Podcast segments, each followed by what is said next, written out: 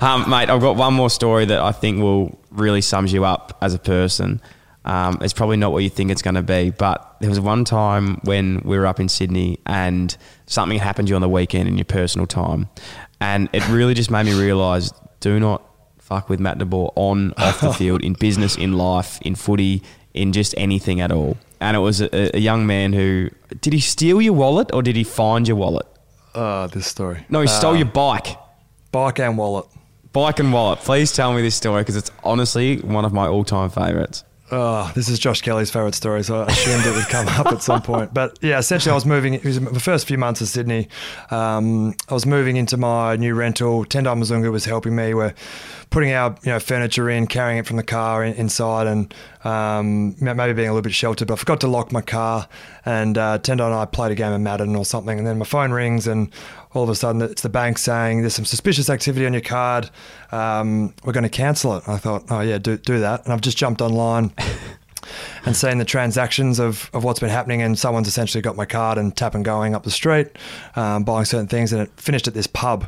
And I was like righto jumped in my car and I just sped down there um, got out got into the pub and then uh, no one was there. I spoke to the owner and he was like oh we thought that was strange.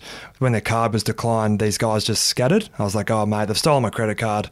Um, and I don't know why but I just said can I look at the CCTV footage? I'm just like curious. And he's like yeah, okay, sure. So we've gone down down the stairs into the into the dungeon to see the CCTV footage. He's rewound it, and it's about four guys there um, having beers on me, um, and then they take.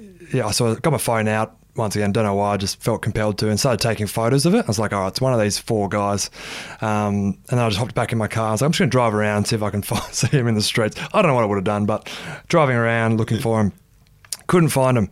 Um, so called the cops, reported it, do, did all the right things, and then I realised that within my wallet there was a, a travel card, and I hadn't.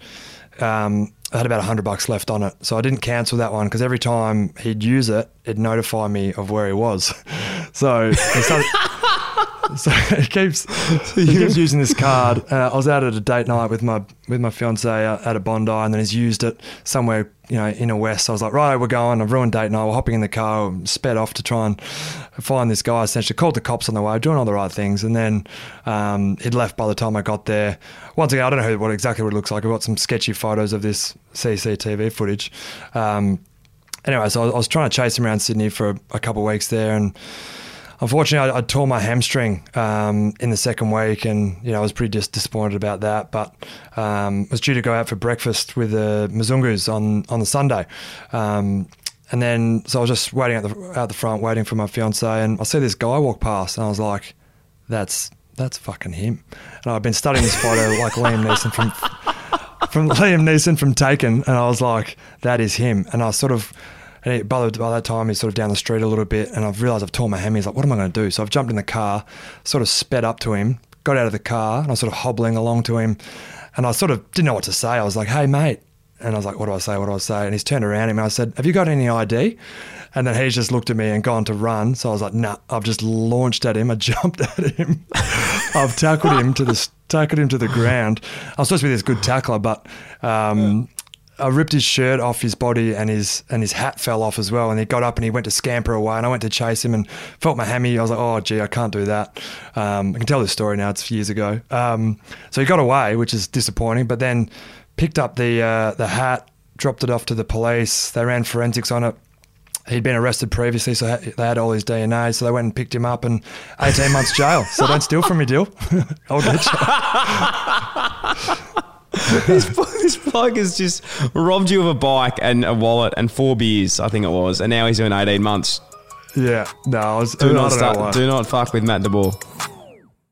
Thanks for listening to another Producey podcast. If you enjoyed the show, that'd be a massive help if you could like, follow, rate, subscribe, tap the bell, leave a review, or even share with one of your friends, or you could do them all. If you want to get in touch to share feedback, suggest a guest, or advertise with one of our podcasts, then email hello at producey.com. Thanks for tuning in, IllyXX.